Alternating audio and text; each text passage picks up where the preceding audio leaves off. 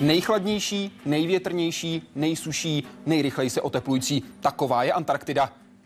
Aby se přesvědčil, že může dál, ukousl si dost velký kus omrzlé masité části z konce jednoho prstu. Tak byla objevována Antarktida. Dnes tam jezdí stovky vědců, mají vlastní stanici, a to i Češi. Jak se žije v zemi ledu a sněhu? Ptejte se Pavla Proška, zakladatele Mendelovy výzkumné stanice. Vítejte ve světě vědy a otázek současné společnosti. Začíná Hyde Park Civilizace.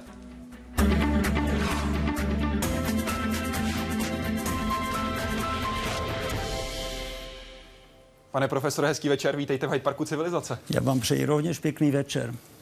Jaký byl ten váš první pocit, když jste se dostal do Antarktidy? No to jsem byl podstatně mladší a ten pocit byl naprosto šokující, protože můžete přečíst spousty knih, můžete vidět spoustu filmů, spoustu programů a nikdy to není ta nážená realita, která tam je. Co vás tam nejvíc šokovalo, zaskočilo, překvapilo? Hned na ten první dojem, na ten první pohled. Jak je všechno čisté a jak tam chybí určité barvy. Jak je všecko modré, bílé, hnědé. Jakou barvu má sníh na Antarktidě? Modrou. Proč?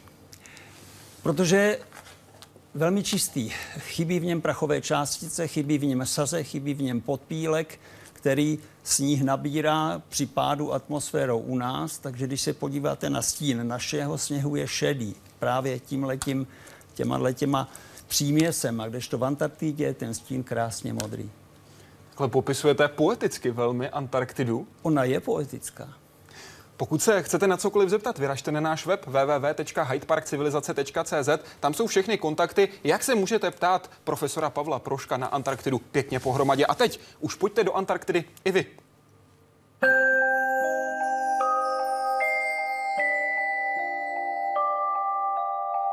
Země sněhu a ledu. Země nikoho.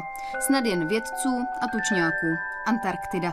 Jako první ji pravděpodobně na vlastní oči spatřil už v 18. století James Cook, pak lovci velryb a tuleňů. Polární výpravy se do tohoto ledového království vydaly na začátku 20. století. Hlavní podnět nalezení jižního magnetického pólu kvůli zpřesnění námořní dopravy. Po závodu Amundsena a Scotta následovaly další a další expedice. To už ale šlo o prestiž a politiku. Prvním Čechem v Antarktidě byl Václav Vojtěch, který byl topičem na lodi na Berdově expedici první v roce 1928. O 41 let později stanul první Čech i na jižním pólu, Josef Sekyra. Vědci propadli kouzlu kontinentu po druhé světové válce. Postavilo se kupa nových stanic, mnohé z nich už dneska nefungují, ale některé z nich stále fungují. A v té době už se do Antarktidy dostali čeští vědci. Byli především na sovětských expedicích, byli to hodně naši meteorologové anebo astronomové. Antarktidu vyhledávají ale taky geologové, parazitologové nebo třeba mikrobiologové. Na světadílu větším než celá Evropa leží kromě zhruba 45 km čtverečních ledový poklop. Takto jedinečné prostředí otevírá celou řadu vědeckých témat. Dobrodružství, panenská bílá krajina a tučňáci.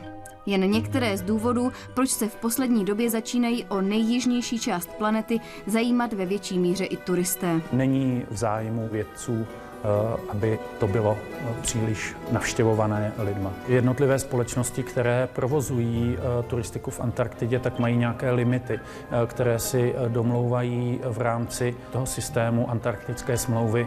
Na každoročním zasedání se bojuje o ty čísla a ten nárůst je poměrně pozvolný, i když samozřejmě tlak je poměrně velký a v nedávné době speciálně se velmi výrazně zvýšila poptávka po cestách do Antarktidy. Zhruba 30 000 turistů ročně rovnováze křehkého ekosystému nepomáhá. Odpadky, znečištěná voda, zanášení cizích rostlin a tučňáci frustrovaní hlukem letadel. Cestovní ruch už zanechal v antarktickém sněhu nesmazatelnou stopu. Zranitelná příroda ale umí lidem ukázat i svou druhou tvář, nebezpečnou. V Antarktidě platí stejná pravidla jako třeba na horách. Lidé by nikdy neměli chodit sami, bez vysílačky a vybavení pro případné změny počasí. Podrobněji se na tento kontinent podívá i první česká původní monografie Antarktida, která právě vychází. A budoucnost Antarktidy může podobně jako její dávná minulost překvapit. Nedávno vědci na východním pobřeží objevili pomocí hloubkových vrtů 53 milionů let stará zrníčka pylu. Podle nich byl v období raného eocénu jižní pól zarostlý stromy. Hedvika Dědková a Veronika Kvaková, Česká televize. Pane profesore, co rozhodlo souboj o dobytí jižního pólu? Proč uspěl Amundsen a ne Scott? Kolik lidí se už na jižní pól dostalo? Ptá se Martin. Amundsen byl pragmatik a měl zkušenosti. Měl bohaté zkušenosti z Arktidy. Převzal spoustu zkušeností od Eskimáků a Britové razili vlastní cestu, řekl bych z dnešního pohledu pokus omyl. Vybavovali se dopravními prostředky, vybavovali se i, řekl bych, výstrojí, tak, jako by o Antarktidě nikdy neslyšeli. Mandžuští poníci, nevyzkoušené motorové sáně a tak dál. Pochopitelně, že museli narazit. A je to až s podivem. Nevím, jestli to byl britský konzervatismus, nebo co je k tomu vedlo, ale byly už vyzkoušené způsoby optimální přístřežení sáně a tak dál.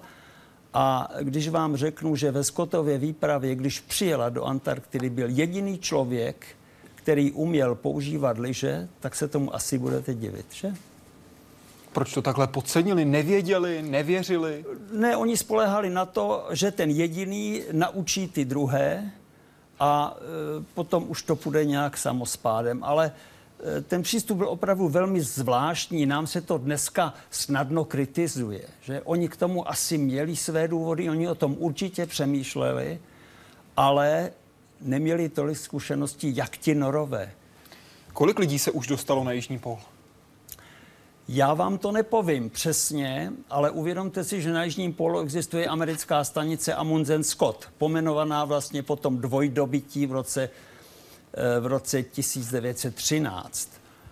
Ta stanice už tam stojí nějakou desítku, nebo řekl bych nízké desítky let, má svoji posádku, je permanentní, takže já bych mluvil o tisících, možná malých 10 tisících. Kolik z nich bylo Čechů? 1.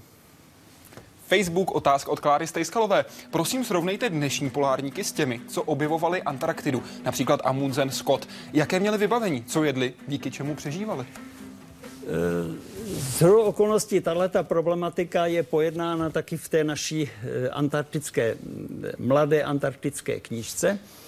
Uvědomte si, že ti staří pánové, ti měli klasický materiály, z kterých byly zhotoveny jejich boty, jejich oblečení a tak dál, čili kožešiny, byly to celtoviny, bylo to všecko nesmírně těžké. Já, když jsem viděl ve Scottově institutu v Cambridge, jaké stany používala Scottová výprava, jaké měly spací pytle ze sobých kožešin, 18 kilogramů těžké, to všechno oni museli táhat sebou. Uvědomte si, dneska máte tepelně dokonale izolující materiály, propustné pro vodní páru a nepropustné pro teplo, dýchající. Dneska je radost v tom chodit, ale v té době pouhé oblečení mít na sobě znamenalo podávat významně zvýšený fyzický výkon. Jak jste to na to narazil, na knihu Antarktida, tak já jsem si z ní právě vytáhnul ty denní dávky, srovnání jídel. Tam je zmiňována současná terénní skupina, která za den, když to počítá, získá 16 442 kJ, zatímco Scott získával 19 229, to znamená jen o necelé 3 000 víc. Díky čemu, jak píše Klára, přežívali? Přece jenom oni měli daleko větší výdej, když popisujete i to vybavení, daleko menší tepelná izolace a podobně. Byli to chlapi. Byli to větší tvrdáci v tom smyslu, že dnešní výzkumníci na Antarktidě by se s nimi nemohli rovnat. Říkejme tomu tvrdáci. To bych neřekl. To bych neřekl, ale uvědomte si, že už ten fakt, že cestovali někam nebo šli někam a nevěděli kam, že neměli rádio, že pozici neměřili GPS-kou, ale sextantem, už to je prostě z dnešního hlediska neuvěřitelné. Dneska se uskuteční sem tam solo nebo dvojpochody k pólu, tedy k jižnímu pólu, ale to je něco, co má úplně jinou barvu, úplně jinou kvalitu, speciálně odlehčené materiály, GPSky, satelitní spojení. Prostě ten člověk nikdy není sám. On jde po stopách někoho, chce napodobit jeho výkon, ale jeho výkonu nikdy nedosáhne, protože pracuje s komfortním vybavením a řekněme v komfortních podmínkách. To neznamená, že není ohrožen, ale je ohrožen daleko méně než dědové. Dědové, to je hezké označení. Analytička. Pane profesore, jak se první polárníci orientovali v Antarktidě? Neměli k dispozici polohové družice GPS ani komunikační iridium a kompas je navigoval na jižní magnetický pól, který je ale mimo Antarktidu. No to je všechno pravda, ale já už jsem tady řekl to slovo sextant. To byl základní přístroj, podle kterého oni určovali zeměpisnou šířku. Na jakém principu fungoval? Sextant funguje tak, že má... Je to takový zajímavý přístroj, který má sérii zrcátek, má kukr, má dalekohled, zaměřujete se na slunce a musíte mít přesné hodinky a podle času a výšky slunce vy zjistíte přepočtem, to bychom si museli namalovat, zjistíte, kde jste. Bylo to přesné? Ale pro tyto účely docela jo. Teď to používali taky mořeplavci a to byl přístroj, který byl velmi zaveden a který nakonec, pokud jde o třeba námořní dopravu, je v povinně ve vybavení každé lodi dneska. Stále. Že? Vyrobená Isaacem Newtonem, jestli se nepletu. Prosím? Vyrobil ho Isaac Newton. Je to jo. Tak? Takže už má taky, řekněme, pohnutou historii a pořádně prověřený. Ano. Aneta, který polárník byl pro vás nejodvážnější, který je nebo byl váš oblíbený? No tak toho jsme tady ještě nemenovali. Ano. Ernest Shackleton. Proč? Protože to byl člověk, který byl moudrý, který byl odvážný a který dokázal v Antarktidě zázrak tím, že vlastně zachránil svoji expedici bez ztráty jediného muže po několikaletém pobytu, ale to bychom spolu museli na toto téma mluvit, protože jenom Shackleton by nám zabral 2 hodiny času. On velmi zajímavým způsobem hledal své lidi na expedice, protože právě ve zmiňované knize je jeho novinový inzerát z roku 1907, který zní: Hledám dobrovolníky na nebezpečnou cestu. Nízká mzda, krutá zima, dlouhé hodiny v naprosté temnotě zaručeny. Návrat nejistý, pocty a uznání jen v případě úspěchu. Takže další z těch, jak vy jste je nazval, tvrďáky. Ano, a ještě jeden citát bychom si mohli říct. Jeden z účastníků Scottové výpravy, když se vrátil, on byl dost otřesen, dokonce se musel psychicky léčit, tak po nějakém roce vydal knihu, velmi realistickou, velmi objektivní o této výpravě, všechny chyby, všechny klady, ale ta kniha se jmenuje The Worst Journey in the World, neboli nejhorší cesta na světě. Jdeme si na Facebook pro otázku od Romana Mládka. Co je těžší? Dostat se na jižní pól nebo na pól nedostupnosti? Proč byla polární stanice Vostok postavena právě u pólu nedostupnosti? Zkoumají tam Rusové něco, co se jinde zkoumat nedá? Vysvětlíme jenom pól nedostupnosti, bod, který je nejvzdálenější od jakéhokoliv pobřeží. Tak v první řadě Vostok nestojí na pólu nedostupnosti, je poměrně vzdálen od pólu nedostupnosti, ale byl stavěn vzhledem k geomagnetickému pólu kvůli speciálním geofyzikálním měřením. Tam totiž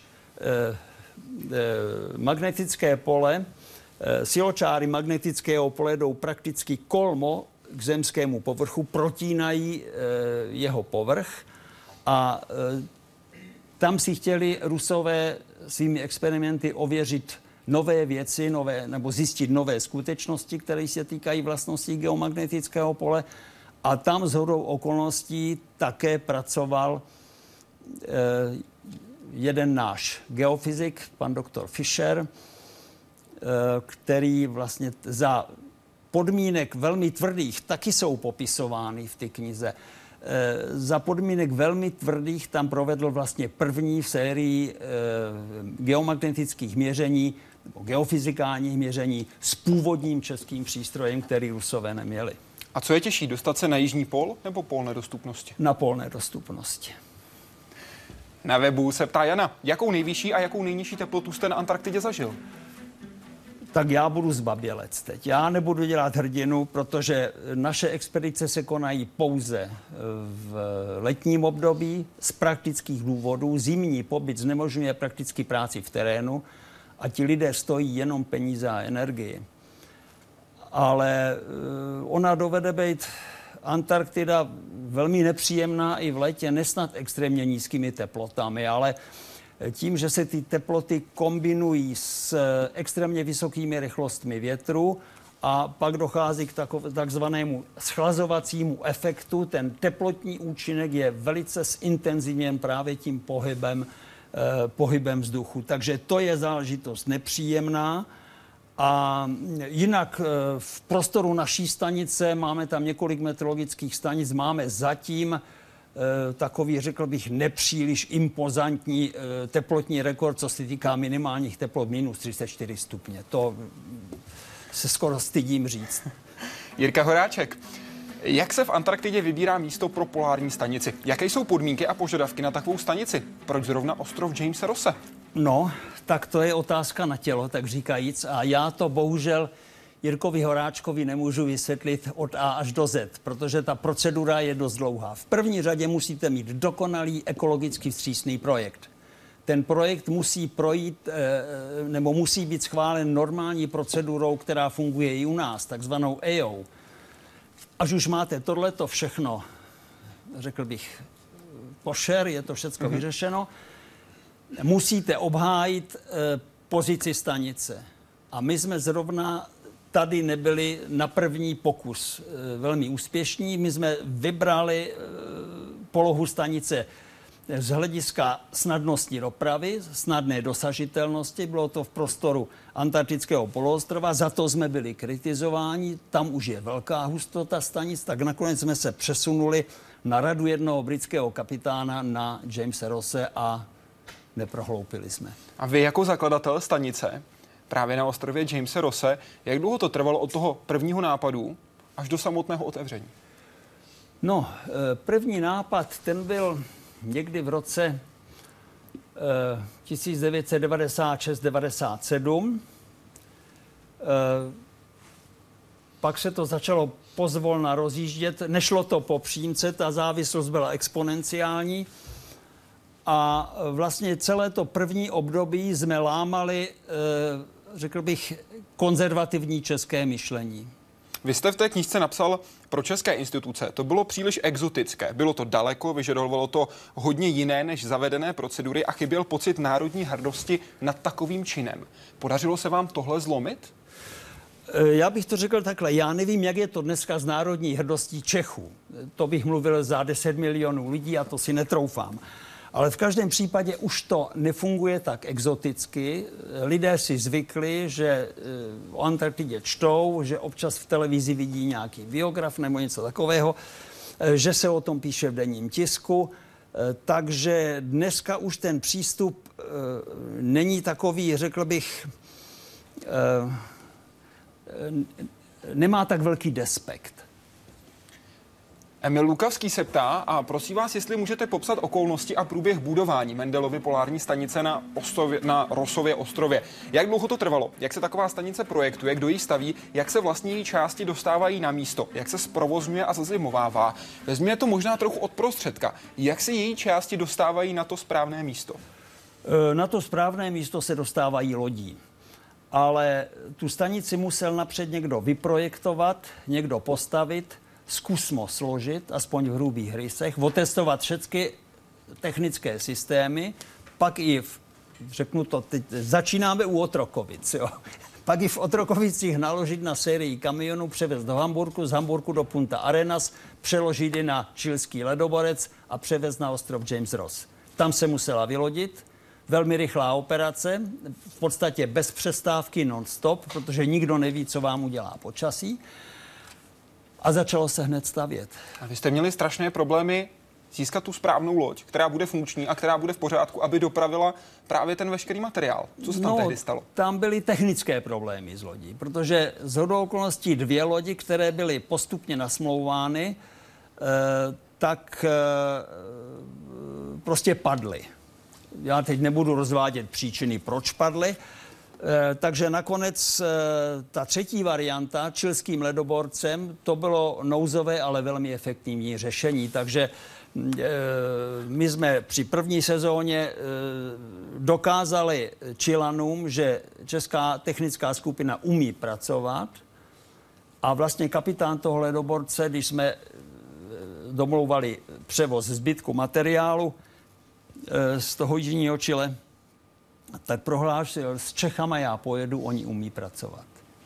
A pracují i na už funkční základně Jamesa Rosse, ta už funguje hezkých pár let. Navíc čeští polárníci tam byli letos už po 7. a vrátili se o něco dřív kvůli špatnému počasí. Do Antarktidy odcestovali poslední den loňského roku a kontinent jim příjezd na Mendelovu stanici na ostrově Jamese Rosse neusnadnil. 20 vědců z Masarykovy univerzity překvapilo zamrzlé moře. Což nás limitovalo v tom, že jsme nemohli podle plánu být vyloděni přímo z lodi na gumových člunech a na pontonu. Část vybavení se jim podařilo z chilského ledoborce převést vrtulníky. Na palubě ale zůstal kontejner s novými postelemi a fotovoltaickými panely. Výzkumnou stanici nebylo pod sněhem téměř vidět. Její zprovoznění trvalo 3 dny. V úvodu expedice jsme řešili takovou epidemii zánětu průdušek, takovou docela nepříjemnou, ale po 2 týdnech v podstatě už byli všichni víceméně zdraví.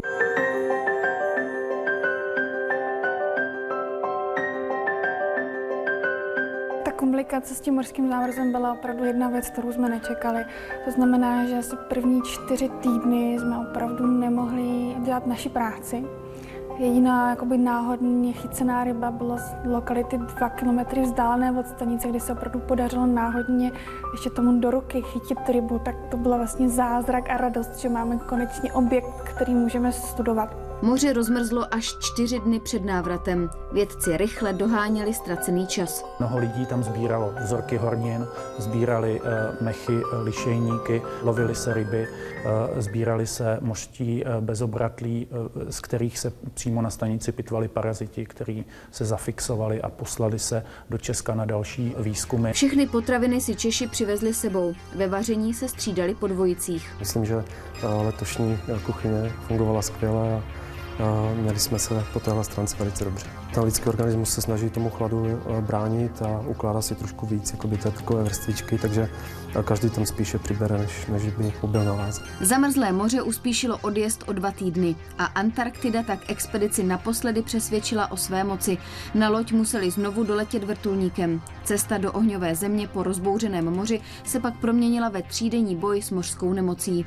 Přes tyto dramatické okamžiky považují vědci misi za úspěšnou a za necelých 10 měsíců se většina z nich znovu nadechne antarktického vzduchu.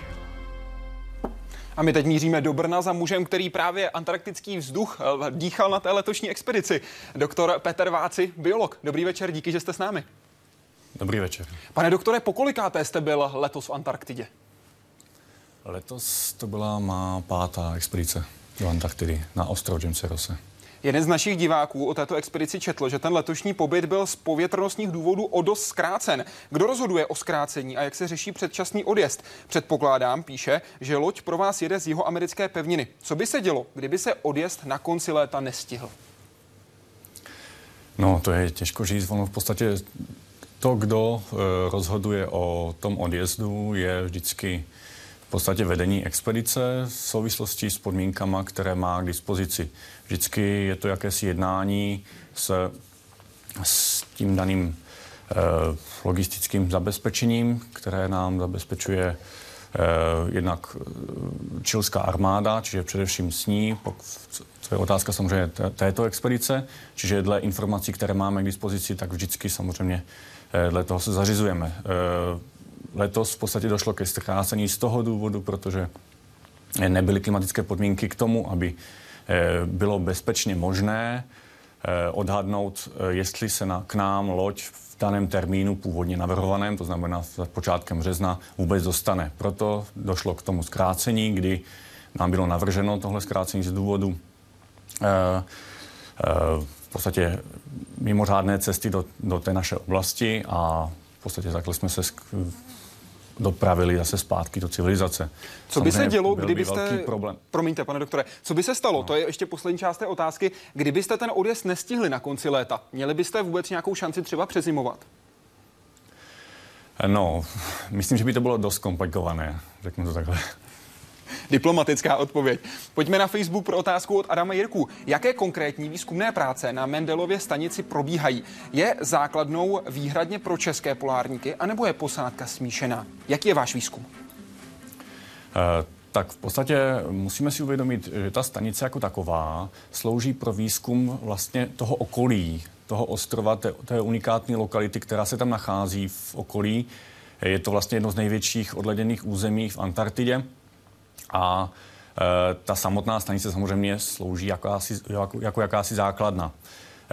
Ty směry toho výzkumu, kdybych to měl tak jako ve stručnosti shrnout, jsou jednak hlediska právě zde specifické geologie, to znamená, je to studium především vyvřelých hornin. Pak je to samozřejmě klimatický výzkum, kde se zkoumají vlastně klimatické poměry v různých částech ostrova. Rovněž je to glaciologický výzkum, kde se zkoumají právě zde přítomné ledovce, kterých tam je vícero druhů a mají celkem zajímavé téma na studium právě těchto různých typů ledovců. Z hlediska právě pak biologického výzkumu, kterého součástí je vlastně i ta moje práce, je to studium jednak mikrobů, parazitů, a pak samozřejmě rostlin, ze kterých tam žijí především lišiníky, řasy a samozřejmě mechy. Tohle je asi tak ve stručnosti. Pojďme k té druhé části otázky. Je ta stanice jenom pro české vědce nebo i pro ostatní národy? Samozřejmě ona je otevřená i pro ostatní národy. Pokud vím, tak už několikrát byla navštívena a zahraničníma účastníkama. A samozřejmě sloužila teda samozřejmě pro práci, nebo jako základna pro práci právě, myslím, argentinských vědců a taky britských vědců. Přepínám. Oldřicha Toulce by zajímalo, jaký je denní režim na polární stanici. Je Mendelova celoroční, anebo tam je posádka jen v antarktickém létě? Naše stanice byla postavena, jak už řekl vlastně pan profesor Prošek, jako stanice pouze letní, či slouží pouze pro letní pobyt vědců.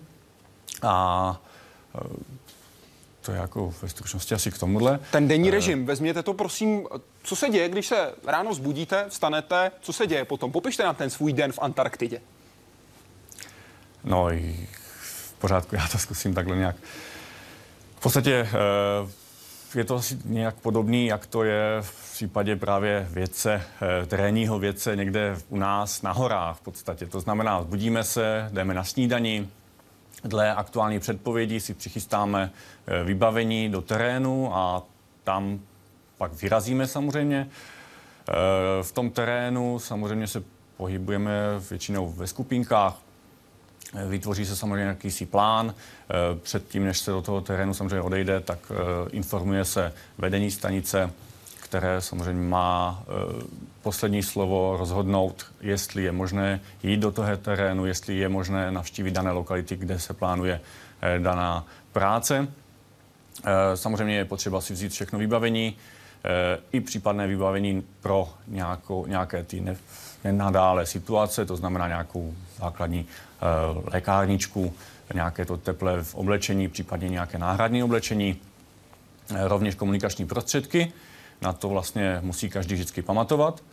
No a pak v tom samozřejmě nějaké jídlo, bez toho samozřejmě nejde pracovat celý den někde mimo stanice.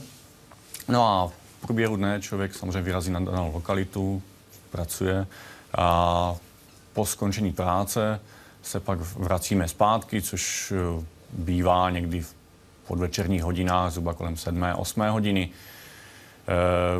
Po návratu z práce samozřejmě je asi večeře, no a po večeři případné zpracování nějakých těch dat, případně nějaké poznámky do deníků a jdeme spát. To je takové ve stručnosti samozřejmě.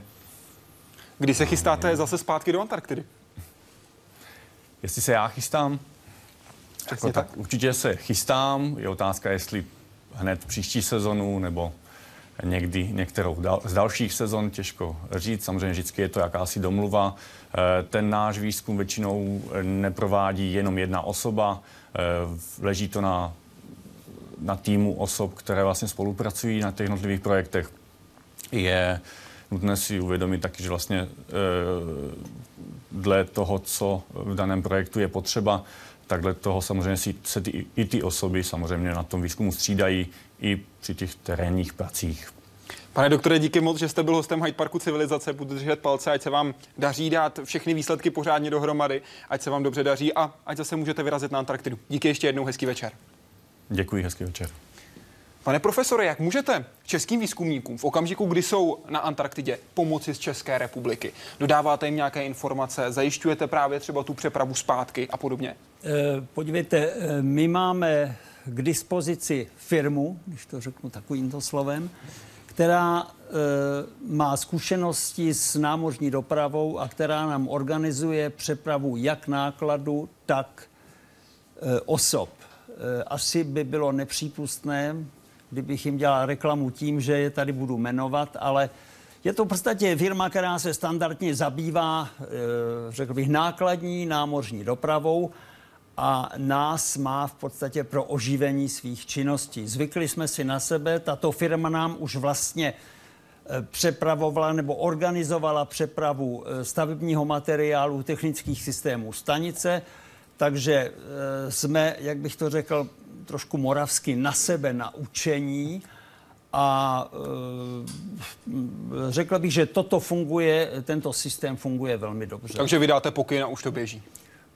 No tak ano, nemusíme kolem toho běhat navíc, my to ani neumíme. Pochopte, já jsem to nikdy netušil, ale zajistit námořní dopravu, nákladní námořní dopravu, to je džungle. Jak se vybírají polárníci? Co musí splnit, aby mohli do Antarktidy? Kdo rozhoduje a jaká je role vedoucího expedice? Tak v první řadě ten člověk tam musí mít téma práce v provazbě na témata ostatní. Věc druhá, musí být v dobré fyzické kondici. Věc třetí, před vlastní expedicí musí absolvovat komplexní lékařské vyšetření, pochopitelně ošetření chrupu a všechno, co k tomu patří. A navíc na výpravě je vždycky lékař, který tam sice nemá operační sál, ale existuje pro případy nouzové. On si tam dělá zpravidla taky výzkum na členech týmu. A pokud by vznikla opravdu krize, jakože nám zatím ještě pánbu zaplať nevznikla. Zaklepeme to? Ano, máme asi 80 kilometrů vzdálenou stanici argentinskou Marambio, kde je rovněž lékař. Oni jsou s námi permanentně v podstatě v kontaktu přes rádio, mají k dispozici vrtulníky a z Marambia do jižní Argentiny existuje vzdušný most, aspoň v létě, a taky to závisí pochopitelně na počasí, doprava nákladními letadly, teda Herkulesy. A český lékař na české stanici, jakou operaci by zvládnul? Dejme tomu zánět slepého střeva. No tak já si myslím, že kdyby byla opravdu nej krize, že by to musel udělat, ale nehroťme tu situaci až takto, protože ano, to slepé střevo, to je takový jaksi zvyklý moment, až se ví, že kdysi sovětský hrdinný lékař si sám udělal operaci slepého střeva a hodně se tenkrát o tom psalo v novinách, ale v podstatě ten lékař je tam proto, aby pracoval profesionálně s těmi prostředky a na té úrovni, co ví a jak to umí, aby toho dotyčného postiženého prostě neošetřoval amatér. Z těch podmínek, co musí splnit, tak vy ve své knížce píšete, že kontrolujete nebo sledujete, jaký má ten člověk smysl pro humor. Jak se to dělá u toho vstupního testu? No, to se netestuje, ale my máme to štěstí, že ty lidi, podívejte se, Česká republika, to není, to je v podstatě několik málo krajů a z naší branže, z našeho řemesla, my se vesměs známe, takže víme, s kým na tu expedici jedeme, koho vybíráme. Může se stát, může tam zajiskřit. A taky jsem to zažil. A tam je role toho vedoucího. A jaká je? Ten to prostě musí vyřešit. Řeknu to obecně. Neexistuje nějaký univerzální návod. On musí vycházet z konkrétní situace. Zpravidla se to řeší tak, že si veme, jsou-li dva lidé v konfliktu, že si každého veme stranou a řekl bych důrazně jim domluví. Vy jste to řekl tak taktně teďkon docela, ale ve své knize píšete, že expediční vedoucí, co se týká rejstříku jejich pravomocí, není nepodobný právům lodních kapitánů. Ano, to je pravda. Já jsem kdysi, když jsme začínali, byl velmi naivní, protože jsem si říkal, polární stanice, jedna rodina. Ono to tak nefunguje. Tam musí být opravdu člověk, který řekne, toto je tmavě modrý koberec a všichni s tím musí souhlasit. Na lodi neexistuje demokracie. Nebudeme přece hlasovat o tom, jestli pojedeme šikmo na vlny nebo kolmo na vlny. To je věc kapitána, ten to musí toto definovat a ten nese odpovědnost. Stejnou odpovědnost má vedoucí stanice.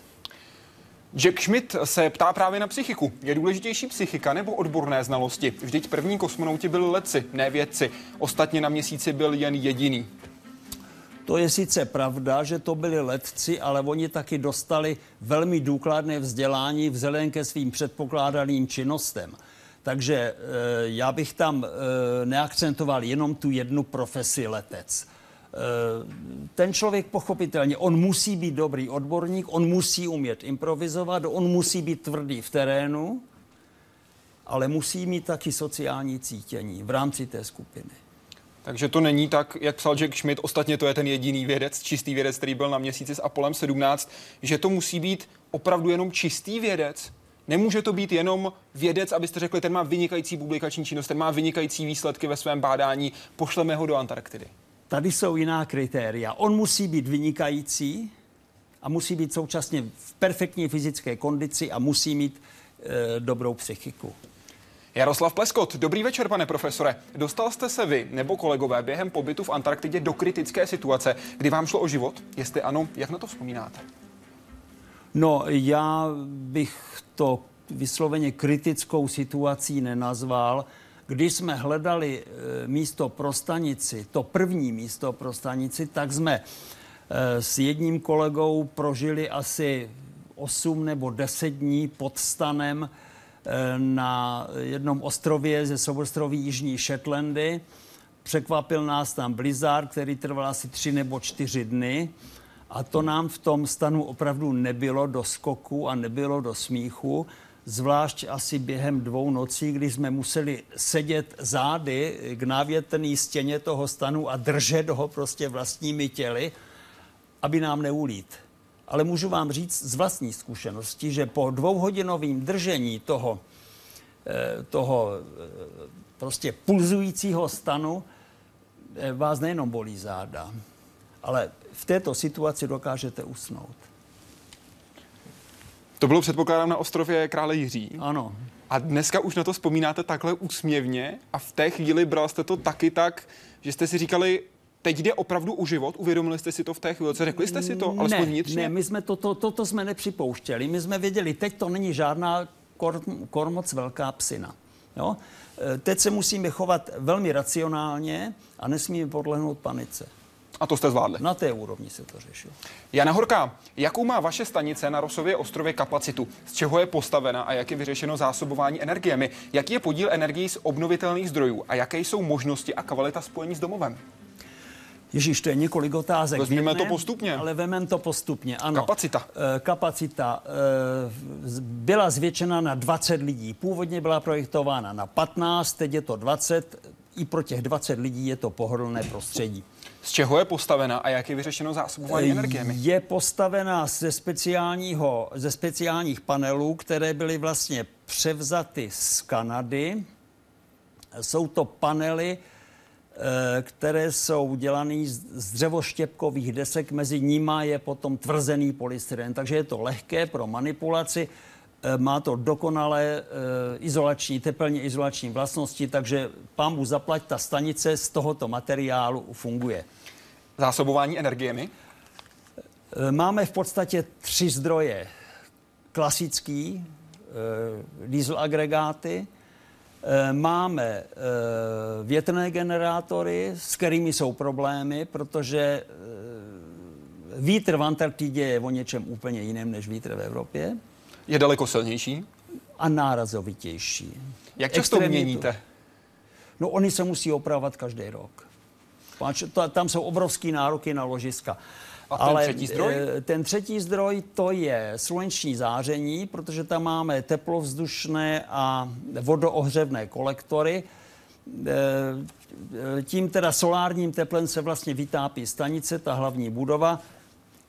Ty vodoohřevné se používaly, nebo používají ještě částečně pro potřeby kuchyně a pro potřeby koupelny, ale po jakýchsi zkušenostech jsme došli k názoru, že musíme tuto strukturu trošku zásadněji změnit a počítá se s tím, že od příští expedice tam budou ve větším množství montovány solární kolektory, teda fotovoltaika. Fotovoltaika. Pak by se ten podíl energií z obnovitelných zdrojů posunul na jakou úroveň? Teoretický předpoklad spočítaný byl kolem 60% na začátku. A teď prakticky? Myslím, že je to tak 50-50, řekl bych. Jaké jsou možnosti a kvalita spojení s domovem? Tak my v podstatě máme tři komunikační cesty. Za prvé máme internetové spojení satelitní, to je to nejdůležitější věc, která se pořád vyvíjí a v každém roce se vylepšuje. Jako záložní komunikační systém máme satelitní telefony, i když s těma jsou někdy problémy.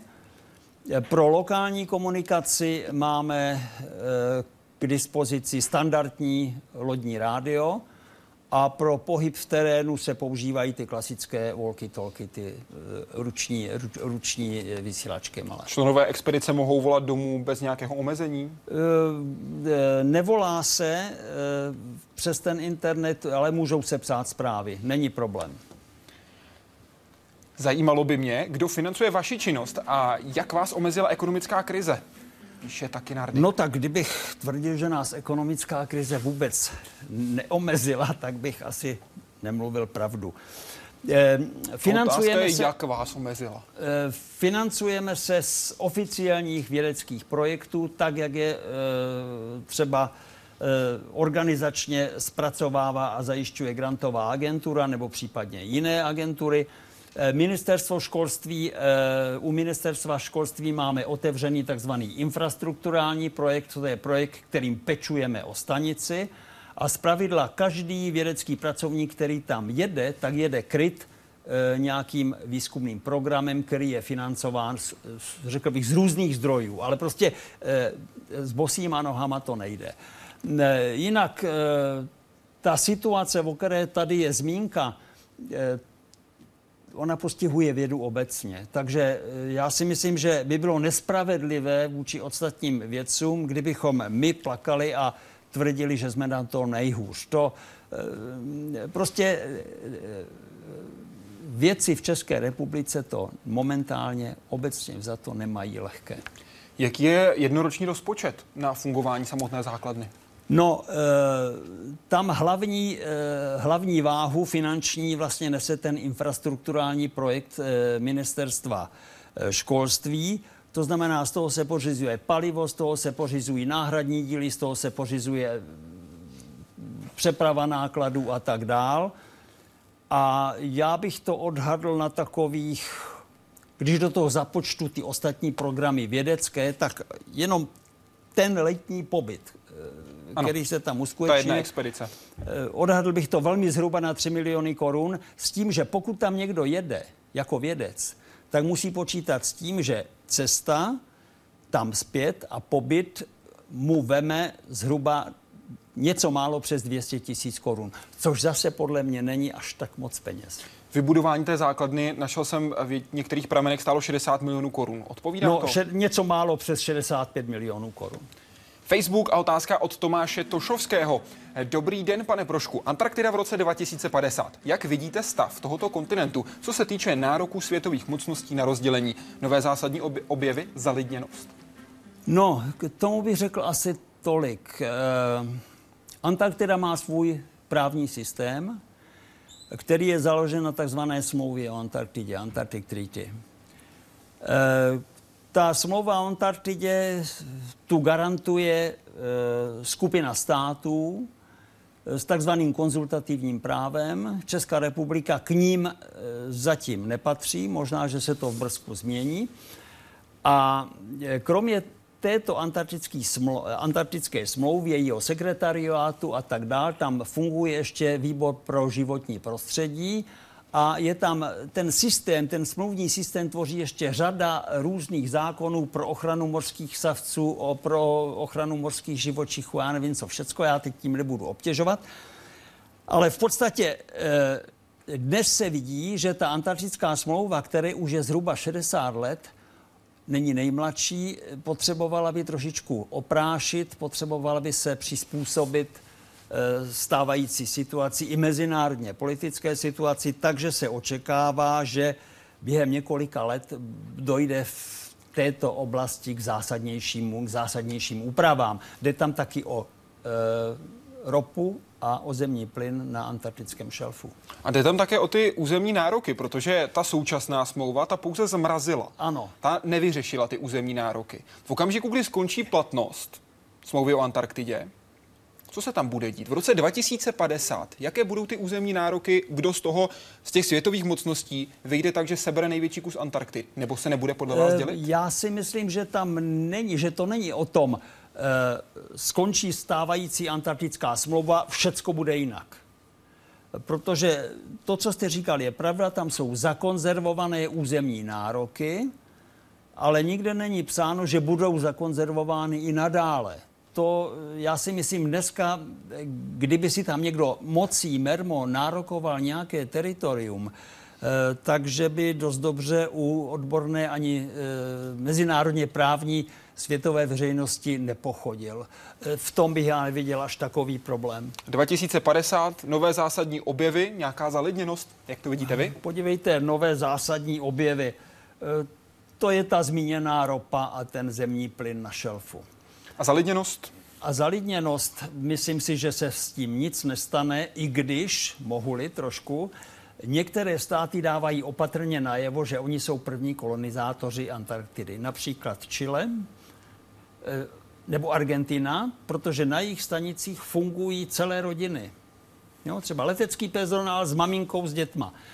A tím, jak si tak skrytě dávají najevo, my jsme ti, kdo tady první kolonizuje. Ale já si myslím, že ty podmínky jsou tam tak krizové, tak nepříjemné, že počítat s nějakým permanentním osídlením se nedá. Mikuláš Kalný, co říkáte na rozvíjející se turismus do Antarktidy? Jaká z něj plynou nebezpečí pro kontinent a jaké naopak výhody?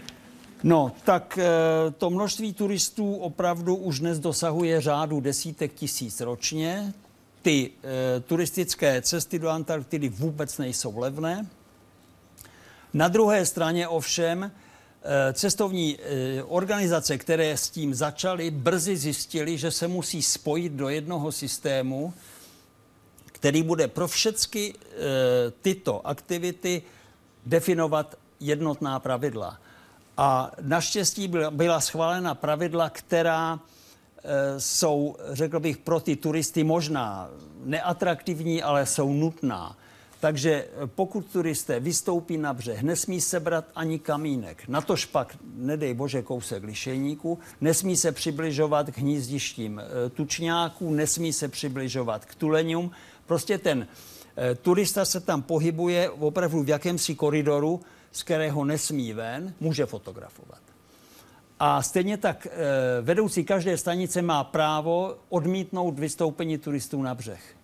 Plynou z toho pro kontinent nějaké výhody? Nevýhody jste teď zmínil. Z toho můžou, buďme upřímní, z toho můžou plynout určité výhody pro stanice. Protože je jaksi projevem slušnosti každého kapitána, když žádá o vysazení turistické skupiny, že, tu stanici nějak podpoří. To znamená, dají tam nějaké potraviny, dají jim tam, já nevím, 5 kartonů piva nebo něco takového, aby si prostě zajistil budoucnost u té stanice. Web a otázka od Lenky Malé. Díky čemu může mít voda teplotu nižší než 0 stupňů a nesmrznout? No, to je zásadní otázka. Při 0 stupňů mrzne, přísně při 0 stupňů mrzne destilovaná voda. Jakmile představuje voda roztok nějaké soli, což mořská voda je, pak její bod mrznutí klesá na nějakých -2, -2,5 až někdy. Je-li vysoká salinita, blíží se to k -3. Jakou barvu krve mají ryby, které žijí právě v této vodě? No tak, jak které? Některé ji mají červenou. A ty, které nemají? No tak ty nemají hemoglobin. A jaká je pak barva té krve u těchto ryb? No, je to v podstatě bílá kapalina nebo čirá zakalená kapalina. A v podstatě se vědci poměrně dlouhé období dohadovali, čím ten hemoglobin tyhle ty ryby nahradily. A žádná jejich finta se nenašla. Jim se prostě enormně zrychluje krevní oběh, čímž se teda zesnadňuje nebo umožňuje dostatečný transport kyslíku. Web a otázka od Jarida Cimrmana. Pane profesore, napadlo vás někdy, že budete muset sníst psy? Narážka na hru dobytí severního pólu. Já vím, no tak to by ty psy museli být v Antarktidě povolení. Oni jsou někdy od, já to teď neřeknu přesně, ale někdy od začátku 70. let je zákaz, přísný zákaz používání psů v Antarktidě, takže nemáme na stanici ani voříška a tudíž ta otázka sníst ho z hladu nepřipadá v úvahu. A jaké máte vztahy třeba s tučňáky? Vy se nemůžete přiblížit k těm koloniím, to jste zmiňoval. Na to se ptal jeden z našich diváků, konkrétně to byla Anička, tuším, jestli se nepletu, která se ptala, jak vycházíte s tučňáky a s další faunou. A tak s tučňáky se vychází dobře. Podívejte, jak tučňáci, tak tuleni, to jsou takový běžní, řekl bych, pomalu se pohybující ptáci a živočichové. Prostě oni vypadají tak bezbraně a tak něžně, že vám ani nepřijde na mysl, že byste mu měl nějakým způsobem ublížit. Takže oni jsou davově fotografováni, ale jinak... Jenom radost pohledět. Tak. Děkuji vám, pane profesore, že jste byl hostem Hyde Parku Civilizace. Budu držet palce, ať se vám dobře daří a ať zase vyrazíte na Antarktidu. Já vám taky děkuju. Strávili jsme spolu příjemný čas. Mohu to jen potvrdit. A doufám, že příjemný čas to pro vás bude i příští týden, kdy můžete zase v sobotu od 20:05 sledovat Hyde Park Civilizace. Jaké bude téma, se dozvíte u nás na Facebooku nebo na webu. Teď vám přeji hezký večer.